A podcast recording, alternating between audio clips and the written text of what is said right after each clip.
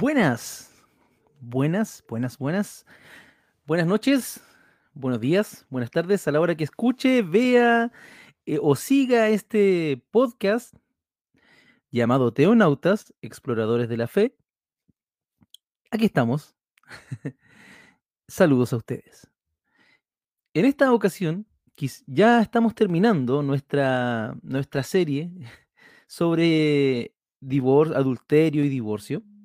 Y esta semana quisiera compartir con ustedes algunas perspectivas que tienen que ver em, específicamente con las perspectivas de Jesús y algo, algo veremos sobre la iglesia, iglesia primitiva, sobre todo Pablo, con respecto a de qué se trata esto del divorcio, eh, qué creía Jesús sobre el divorcio, y después, posteriormente, cuáles eran las perspectivas de, la iglesia, eh, siempre en las escrituras, en la Biblia, que es como el, texto que nos une a todas las tradiciones cristianas, en, en mayor o en menor manera, qué sé yo.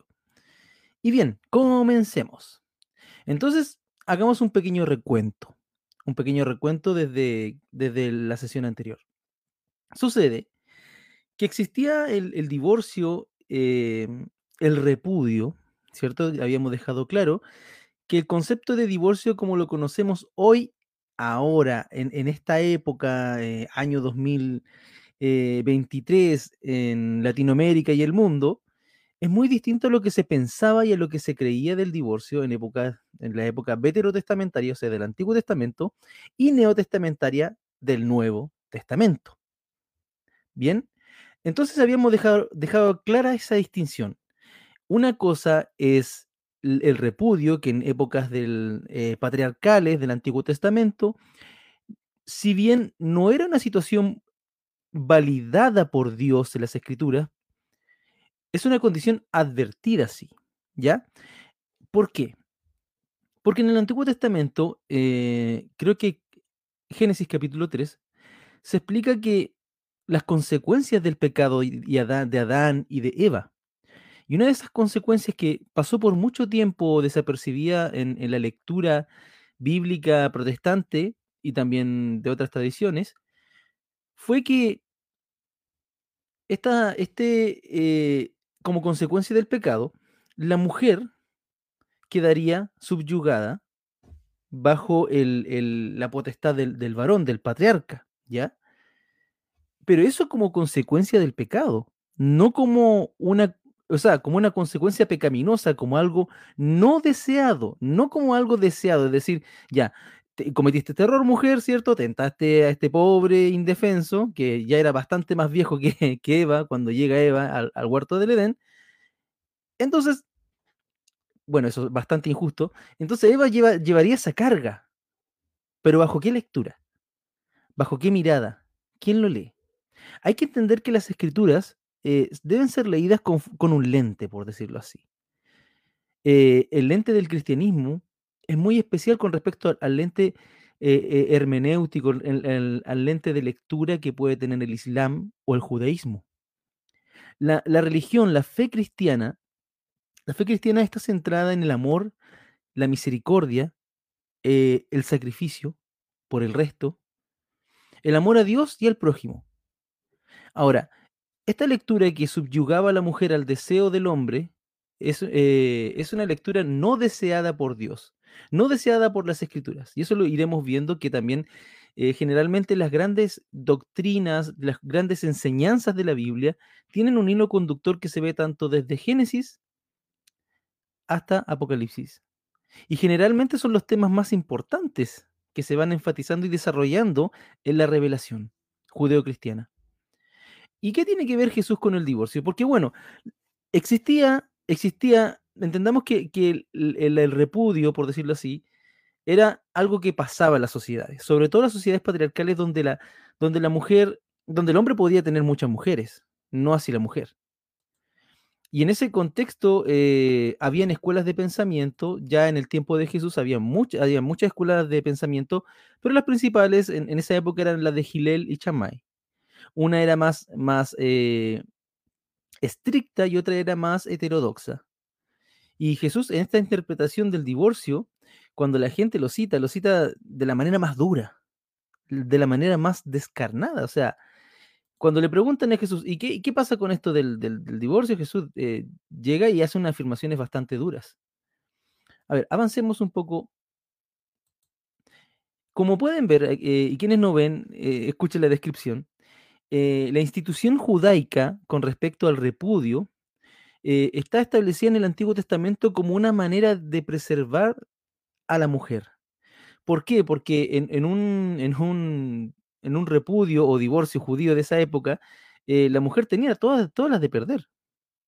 No quedaba con nada de patrimonio, quedaba totalmente a la, a la, mm, a la aventura, por decirlo así, y generalmente para sobrevivir tenían que vivir de la, tenían que ejercer la profesión más antigua del mundo, que es la prostitución. Aquí, como podemos ver en la imagen, está ya el, hecho institucionalizado del, del repudio. La carta de divorcio o que se llama get. Este get es una carta que, que liberaba a la mujer de sus compromisos con el hombre que la había, ah, que la había dejado a la intemperie, que la había sacado de la casa paterna. Y en este get habían, eh, se escribía esa carta, ¿cierto? Donde el hombre liberaba a la mujer, entonces la mujer tenía cierta posibilidad de poder rehacer su vida mediante esta carta que lo certificaba, ¿cierto? Eh, y habían tres testigos que firmaban. Y quienes puedan ver eh, en la plataforma que estén siguiendo este, este podcast, podrán ver que en este ejemplo de carta Get hay tres firmas. Entonces, bien, vamos al relato del Evangelio. Dice que una vez unos fariseos se le acercaron a Jesús y para ponerlo a prueba le preguntaron, ¿está permitido que un hombre se divorcie de su esposa? ¿Qué le mandó Moisés? replicó Jesús. Moisés permitió que los hombres le escribieran un certificado de divorcio y la despidieran. Contestaron ellos. Eso es un get. Eh, esa ley la escribió Moisés para ustedes por lo obstinados que son. En la Reina Valera dice por su, por su dureza de corazón. Eh, aquí estoy citando la NBI. Aclaró Jesús. Pero al principio de la creación, Dios, Dios los hizo hombre y mujer. Por eso dejará el hombre a su padre y a su madre y se unirá a su esposa y los dos llegarán a ser un solo cuerpo. Así que ya no son dos, ni uno solo. Por lo tanto, lo que Dios ha unido, que no lo separe el hombre. Y este es un texto clásico del matrimonio. Clásico, o sea, no hay matrimonio donde este texto de litúrgico no se ponga. Pero es como eh, es bastante duro si lo leemos desde un punto de vista más legalista, más literalista. Eh, y, y termina el texto, que está en, mm, en el Evangelio según Marcos, capítulo 10, de- desde el 1 al 12, dice, vueltos a casa, los discípulos le preguntaron a Jesús sobre este asunto. El que se divorcia de su esposa y se casa con otra, comete adulterio contra la primera, respondió Jesús. Y si la mujer se divorcia de su esposo y se casa con otro, comete adulterio. O sea, la posición de, de- de Jesús en esta, en esta etapa es clara, es clara, pero también es necesario saber leer a Jesús. ¿Por qué? Porque lo primero que afirma en este texto es que, primero, esto no, no era algo, eh, cuando dice que, de que, que esto del, del- del divorcio, que aquí se traduce, se traduce divorcio, aunque aquí es repudio, la palabra es ger en, en- en hebreo, esta separación, cuando sucede es por la dureza del corazón de las personas. Recordemos que en la tradición cristiana, en la revelación cristiana, eh, se habla de un pecado que entra por Adán. Y este pecado condena a la humanidad a la muerte. Y este pecado endurece el corazón del ser humano y lo, y lo separa en varias esferas. Lo separa en su relación con la divinidad, con Dios, y lo separa en su relación con sus semejantes. Y la tercera área, ya citando un poco a Leonardo Boff o siendo un poco más ecoteología, la tercera esfera de la separación es con la ecología.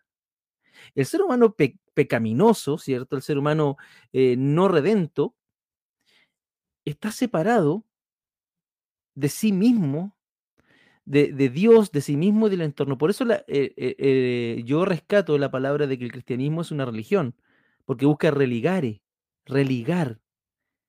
Que ese debiera ser el ideal, religarnos con Dios, religarnos con nuestro prójimo y también con nuestra, eh, con nuestra eh, en la casa, con la, con la ecología. Bien, volviendo al tema. Entonces, no es, no es buscado por Dios. Sí, entendemos que el texto nos dice que tampoco es una condición que todos se divorcien, no, es la voluntad de Dios, según lo que aparentemente dice el texto. Dice, y en el segundo, en el, en el versículo 6 dice, los hizo hombre y mujer. Los pone en igualdad. Porque esa desigualdad de que el hombre encima eh, sobre la mujer es resultado del pecado. Porque Dios los. Cuando Dios crea a la mujer, la crea de la costilla del varón, y, e, y, la figura que utiliza en el Antiguo Testamento es del costado. Es un igual. Los animales no, e, no salían del no estaban al costado, no estaban a nivel de igual con Adán. Los elementos, bueno, ¿para qué hablar de eso? solamente podría ser de la costilla de Adán un igual. Eso es lo que nos explica el, texto en, en, Génesis. Solamente un igual podría acompañar a un igual. Y el matrimonio va por ese lado. En el matrimonio, y de hecho en, esa, en la lectura moderna, la lectura actual, eh, donde según los, nuestros tribunales se unen dos personas con iguales derechos y deberes. Y, la tradición bíblica del Nuevo Testamento apunta hacia eso. Por eso llegarán a ser un solo cuerpo. Cuando la Biblia habla de un solo cuerpo, habla de, que, eh, y de hecho Pablo tiene metáforas hermosas sobre el cuerpo de Cristo. Porque el cuerpo de Cristo es, es uno con Cristo, si bien no es Cristo propiamente tal, todos juntos son uno con Cristo.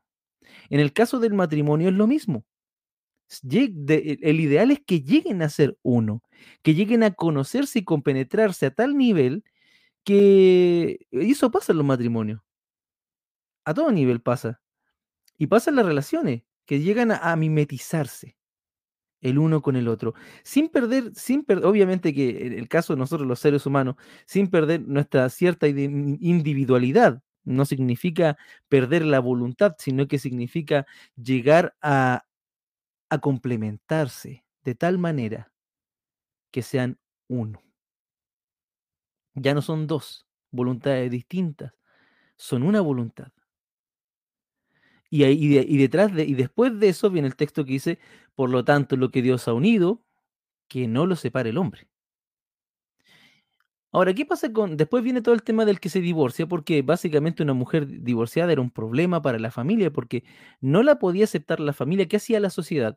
Recordemos que en el Nuevo Testamento, eh, Dios, y en el Antiguo, bueno, también, habla que Dios es de las viudas, ¿cierto? De las mujeres desposeídas, de los huérfanos y de los pobres. Hay un interés especial en las Escrituras con respecto a estas personas en esta condición pauperada citando los textos, citando los textos antiguos del, del trabajo social. Entonces, cuando Dios creó el género humano, lo hizo hombre y mujer.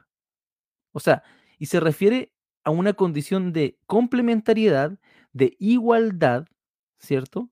Y por eso dejará el hombre a su padre y a su madre y se unirá a su mujer, y los dos serán uno. Y aquí habla de esa idea, ese es el centro. Es que lleguen a complementarse, a ser una unidad que la pareja llegue, llegue a complementarse de tal manera de que se protejan, que se cuiden, que se relacionen.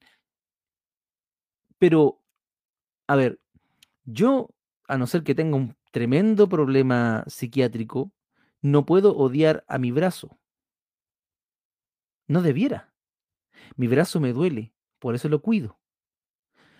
Mi cabeza me duele y no me voy a cortar la cabeza porque me duele la cabeza porque pierdo la vida, lo mismo que el brazo. Y de esa misma forma debiera pasar, metafóricamente, en las relaciones humanas, en el, en el, en el vínculo matrimonial, en ese caso. Bueno, hay hermanos que, hay personas que citan, sobre todo predicadores, y debo decir, últimamente eh, he escuchado unos predicadores tóxicos, y hay que reconocer, hay, hay, que eh, y, pido disculpas a quien no sea cristiano y esté escuchando este podcast, que haya escuchado a, tanto descriteriado, suelto por la vida, hablando cada cosa. Eh, si estás buscando conocer la fe cristiana, en cualquiera de sus tradiciones, te recomiendo buscar. No quedarte con una, con una versión, no quedarte con ser eh, crítico, ser crítica. ¿Por qué? En serio, en estos tiempos como que no abundan los mejores ejemplos de, cristianismo ni los mejores ejemplos de muchas religiones. Entonces, el deber del buscador, del teonauta, de quien está explorando el misterio de Dios, eh, y quien quiere también unirse a esta nave, eh, es buscar muchas, muchas opciones, muchas, eh, muchas lecturas, no quedarse con una, porque generalmente la primera muchas veces no es la, no es la más adecuada. Bueno, hay personas que citan Efesios capítulo 5, versículo 22, para, para reafirmar la lectura de dominación del hombre con respecto a la mujer. Y dice, este, esta carta es del apóstol Pablo, las casadas estén sujetas a sus maridos como al Señor. Entonces, esta gente que tiene esta lectura de la Biblia pide la subordinación de la mujer a sus maridos. ¿Ya? Ahora, cuando dicen eso, aunque no sean conscientes de ello, están dando máximo valor a este texto. Y este texto es un texto de, eh, que busca dar cierto ordenamiento, que lo podríamos ver en otro espacio, en otro podcast el, sentido de este texto de que, de, las casadas estén sujetas a sus maridos como al Señor, está hablando de esta, de esta complementariedad. Pero en una sociedad, en una sociedad patriarcal, en una sociedad eh, donde, donde el hombre tiene todas las de ganar y la mujer todas las de perder.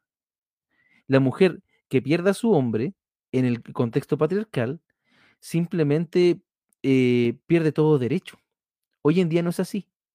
Y este texto tiene que volver, eh, tiene que ser leído bien, a la luz de todos los demás textos de la Biblia. Por eso les digo, si te, si te llegan con un texto y, solamente ese texto y te dicen que, que está ahí, es literal, está en la Biblia, bueno, te recomiendo que digas, ya, ¿y qué dicen los demás textos? ¿Qué dice lo demás? Y ahí nos vamos, a, nos vamos a encontrar generalmente con sorpresas. ¿Por qué? Porque si bien este texto en Efesios 5:22 habla de esta lectura popular sobre que la mujer tiene que estar casada, sometida al varón, ¿cierto? Este texto no puede invalidar los demás textos de la Biblia. No, no puede tener mayor valor que los otros textos que hablan de la igualdad entre el hombre y la mujer. En, un ejemplo, en Gálatas en, la carta a los Gálatas, en el capítulo 3.28, dice, no hay distinción entre judío y no judío, ni esclavo, ni libre, ni entre hombre y mujer. En Cristo Jesús, todos sois uno. Entonces, ¿con qué lectura nos, nos, nos quedamos? Porque ahora Pablo, el apóstol Pablo, ojo, Pablo era un fariseo, Pablo era, era de los... Si había observante de la ley, él era lo más. Él era, él era el, el rapero de tu rapero favorito. Él era el fariseo de tu fariseo favorito. Entonces, Pablo, ya siendo eh, un apóstol ya posterior, ya un apóstol de, Cristo, pero eh, no de los originales 12, por decirlo así, el número 13, eh, dice que no hay distinción entre judío y no judío. Pablo universaliza el mensaje del Evangelio. Porque si fuera por Jerusalén, nosotros hoy en día el cristianismo sería una secta más. De, las tantas, ojo, hablo secta, hablo de, mejor hablemos de partidos religiosos que tienen judaísmo, que hay tantos y válidos todos. Y de hecho el Estado de Israel reconoce la mayoría, aunque tiene el poder, el poder obviamente los judíos ortodoxos. Están en el poder actualmente en, en Israel, en Jerusalén. Bueno, pero volviendo a nuestro tema. Entonces, aquí Pablo, en este texto de Gálatas 3:28, está más, más de acuerdo con la tradición de Jesús, con la lectura de Jesús. Porque si, si hacemos un recuento de lo que hemos hablado, es que básicamente, ¿por qué se separa la gente? Porque la gente está caída. Porque nuestro corazón es duro. Porque necesitamos redención. ¿Ya? Segundo, ahora, quienes se separan son iguales. Deben ser vistos como iguales. La mujer no está sujeta a morir detrás de un abusador o a manos de un abusador. No está sujeta a morir ni ella ni sus hijos ni a, padecer, porque tampoco es la intención evangélica, no es la intención bíblica. Y aquí es donde Pablo dice, no hay distinción entre judío no judío, entre esclavo ni libre. Y esto es, este es lo lindo del cristianismo, porque en su intención universal también promueve de alguna manera muy paleolítica ciertos derechos humanos que después se vienen a consagrar ahora. En Cristo Jesús todos sois uno. Iguales, codependientes, necesarios, simbióticos, por decirlo así. Ahora, Mateo, con respecto a este tema del que está en nuestro tema es el divorcio y la perspectiva de Jesús y un poco de la, de la iglesia primitiva, en este caso Mateo escribe para una iglesia de origen judío, ¿ya? Y tiene con este contexto institucionalizado con respecto al, al, divorcio, con respecto a la separación de las personas, ¿cierto? Y nos transmite el dicho, este dicho de Jesús, tal y como, seguramente tal y como lo debió haber pronunciado Jesús, eh, no dice que la mujer pueda separarse de su marido.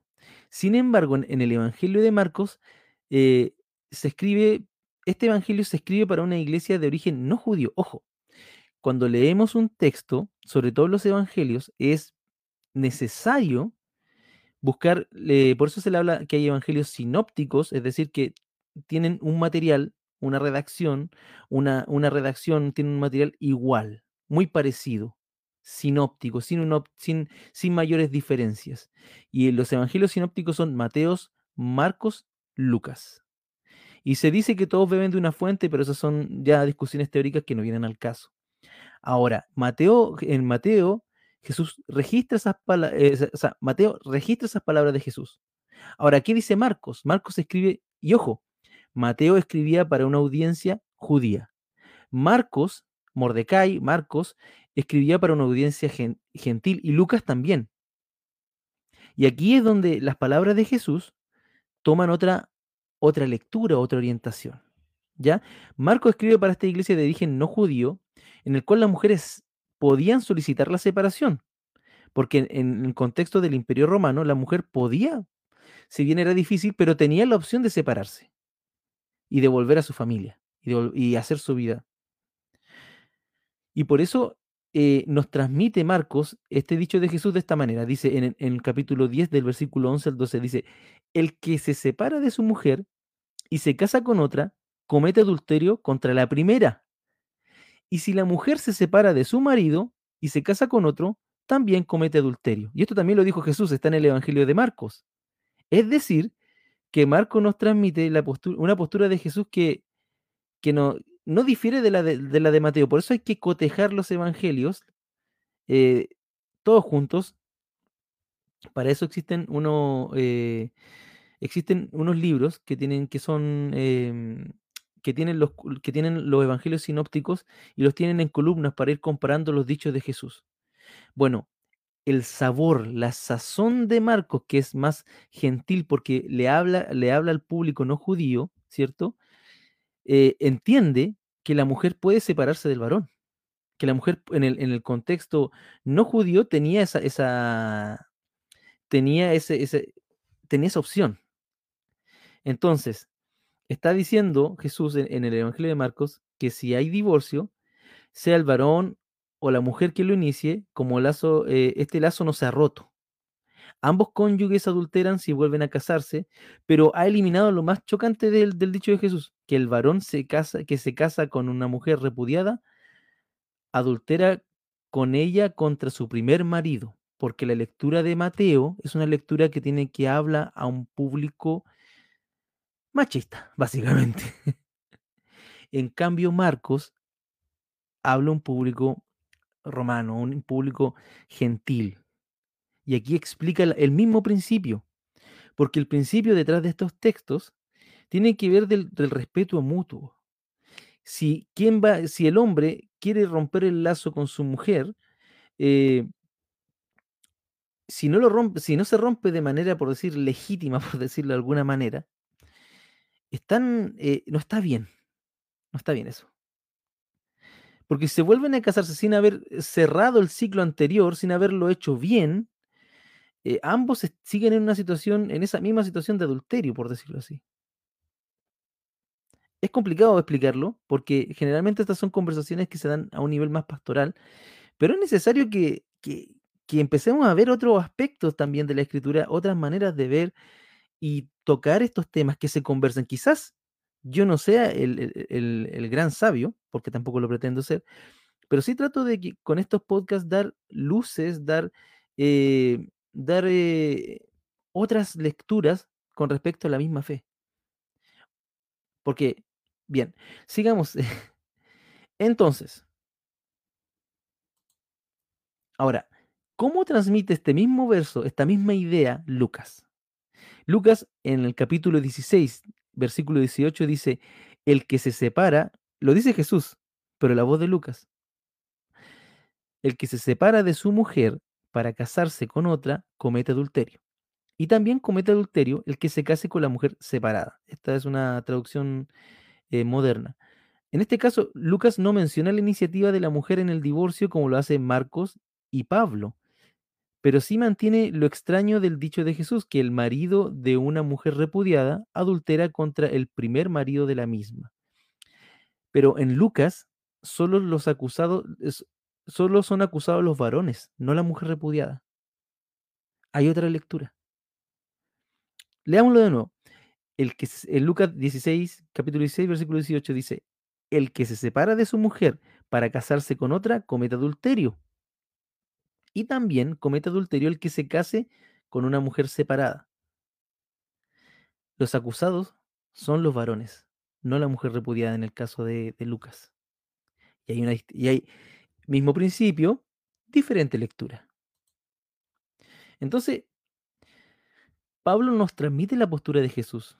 A los casados les mando, no yo, sino el Señor, que la mujer no se separe del marido y en caso de separación, ojo, aquí existe, vuelve, aquí está la posibilidad en Pablo, que no vuelva, que no se vuelva a casar o que se reconcilie con su marido y que tampoco el marido abandone a su mujer.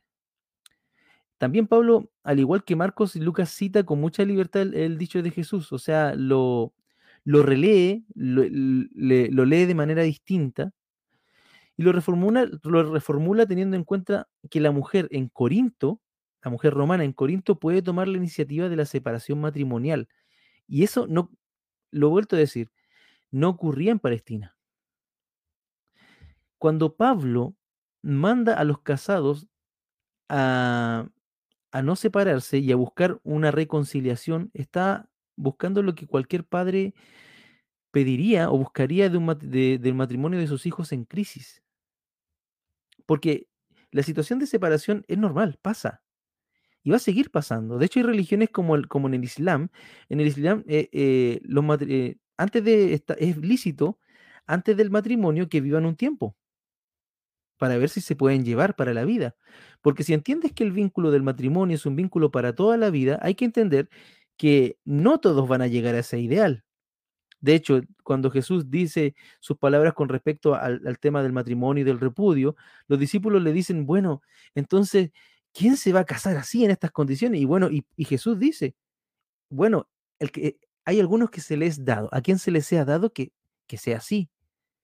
Porque el matrimonio no es para todos, así de simple. Es una opción de vida, como el, como el ministerio, como el sacerdocio en algunos casos, es una opción de vida. Y es una opción de vida, como cualquier opción de vida, muy difícil.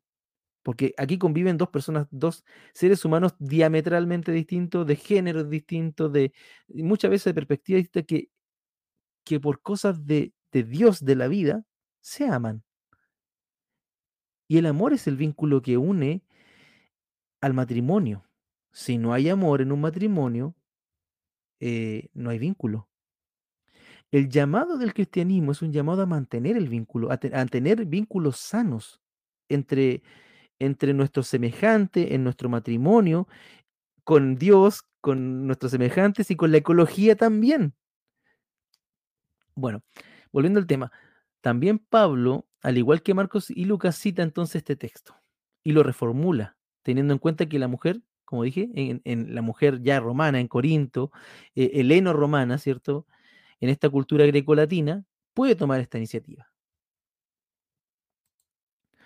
Entonces, ¿cuál es el criterio de Pablo? para dar esta posibilidad del divorcio, de la separación. Y eso de alguna manera lo podemos ver en, el, en Primera de Corintios capítulo 7 versículos 15. Dice, si la parte no creyente quiere separarse, que se separe. Porque aquí está hablando de los matrimonios eh, mixtos, donde hay un creyente y una no creyente. Entonces aquí Pablo habla de la posibilidad de, de separarse. Ojo, Pablo fariseo, el más palestino de los palestinos. O sea, me refiero al más judío palestino de los judíos palestinos. Entonces, Pablo dice, si la parte no creyente quiere separarse, que se separe. En tal caso, el hermano o la hermana quedan libres, pues el Señor nos ha llamado a vivir en paz. Y ahí está la clave de lectura con respecto a la separación y el matrimonio que nos, que nos puede dar el apóstol Pablo. El shalom, la paz, el bienestar. Vemos pues que para Pablo el matrimonio no es indisoluble. Pablo de contexto judaico, ¿cierto? Donde el, el eh, existía el, el, existía la- el, documento de, de repudio, de, de- de divorcio, de separación, por decirlo así. Él entiende ya en un contexto helénico, helénico latino, que este matrimonio no es indisoluble. Por lo tanto, eh, no es un vínculo sagrado que esté por encima de la vida. Y ese principio lo vemos cuando Jesús le, le hablan el tema sobre el sábado, sobre el Shabbat. Eh, ¿Para qué fue creado el hombre? ¿Para el Shabbat o el, Shabbat fue creado para el hombre? No, el sábado fue creado para el hombre, no el hombre para el sábado. Y, y cuando Jesús declara eso, está dando claves hermenéuticas, claves de lectura, de lectura. Ojo, está dando principios de lectura. Porque para Dios, para el Dios de la vida, para el Dios cristiano, para, para Jesús y para Jesús, pues nosotros somos trinitarios, Padre, Hijo y Espíritu Santo, eh, la vida humana, el ser humano está por encima muchas veces del precepto. El precepto, por eso en el judaísmo se discute, se conversa y todavía existen los comentaristas de talmúdicos y los comentaristas del comentarista existen en el judaísmo actual. Es tradición. ¿Por qué? Porque estas cosas, eh, lo que tiene que ver con la vida cotidiana se discute, se conversa. Y, el matrimonio, sobre todo para la tradición protestante, no es un vínculo, es un, si bien es sagrado, porque produce, hay vida, qué sé yo, hay una relación humana que se bendice, pero no es sacramento. Por eso no es un sacramento en, en la tradición reformada el matrimonio, porque no es un vínculo que se asuma desde las escrituras como un vínculo sagrado, algo sacramental, algo que no se pueda romper nunca. Porque desde la reforma se entiende que las relaciones humanas se terminan. Y además que en el caso del, en un caso, en el caso de violencia intrafamiliar, donde, donde la vida de la mujer está, y de sus hijos está en peligro, es siempre la vida lo más importante a preservar. Y esto es un tema, es, es, esto es un dilema ético que tienen tanto pastores como sacerdotes. Entonces, la vida personal de ambos cónyuges está por encima de, este, de esta institución que se ha dicho ahora.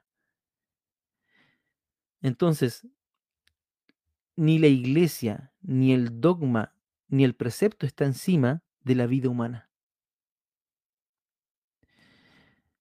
El matrimonio tiene un gran valor, pero no está por encima de todo. El gran valor, el gran valor porque representa algo místico, representa algo aquí y ahora, y, el vínculo entre, entre un matrimonio eh, genera vida. Y aunque no tengan hijos, genera vida. Como se comparte la vida. Y eso también es sagrado. Pero no muchas veces como la institución nos lo quiere enseñar. Y con esta reflexión quisiera ir terminando también este podcast cortito ya para ir cerrando. Y si usted tiene mayor interés em, en, en escuchar sobre estos temas, comuníquese conmigo eh, dándole like en YouTube, eh, comentando. También estamos en Spotify y en Facebook. Em, usted me puede ubicar en esas plataformas y, y comencemos el diálogo. Si usted quiere que conversemos otros temas, por favor, cuente conmigo. Y bueno, vamos cerrando el programa. Entonces, el matrimonio, si bien es un bien reconocido por las escrituras, por la iglesia, por las iglesias, no está por encima de la vida. Y si tú en estos momentos estás con problemas matrimoniales, con temas de violencia intrafamiliar o te separaste, tienes que saber que Jesús no te condena. Porque no puede Jesús condenar algo que pasa. Y tampoco puede anularte la vida. Porque ni en el Antiguo Testamento vemos eso, ni en el Nuevo Testamento vemos eso. Simplemente muchas veces son fundamentalismo y presiones sociales de mantener vínculos que están muertos. Y si, y si no hay vínculo, y si no hay amor en una relación humana, simplemente no hay nada. Por eso es tan importante esa ciencia de vivir juntos, las parejas, los matrimonios. Es una ciencia, pero también una entrega y una opción. Y quien quiera tomar la opción, que viva conforme a esa opción que ha tomado y sea consecuente. Y quien no, no, no estás obligado a esto. Pero creo yo que lo más importante de este vínculo es respetarlo. Entender que se unen iguales y que ese, ese vínculo entre iguales se rompe cuando se, se rompe esa simetría. Entonces, el principio es la vida por sobre todo. Y si, y si me estás escuchando y sientes que tu vida está en peligro porque hay un matrimonio y algo, primero denúncialo. Denúncialo. Y en el caso también, porque también en el caso de hombre hay, hay violencia intrafamiliar, denúnciala. Busca asesoría, busca ayuda, porque ni la fe te condena. Y si, y si quieres rehacer tu vida, hazlo. Pero sé responsable. Sé responsable con el vínculo que dejas. Si hay hijos, sé responsable con tus hijos porque ellos no tienen la culpa y son tus hijos y lo van a hacer siempre. Y ya está. Y eso fue el programa de hoy. y eso fue el podcast eh, Espacio de Teonautas del día de, este, de esta ocasión. Así que los dejo invitados para el próximo. Seguiremos hablando todas las semanas. ¿Y qué piensas tú? Y bueno, un abrazo. Nos vemos hasta la próxima.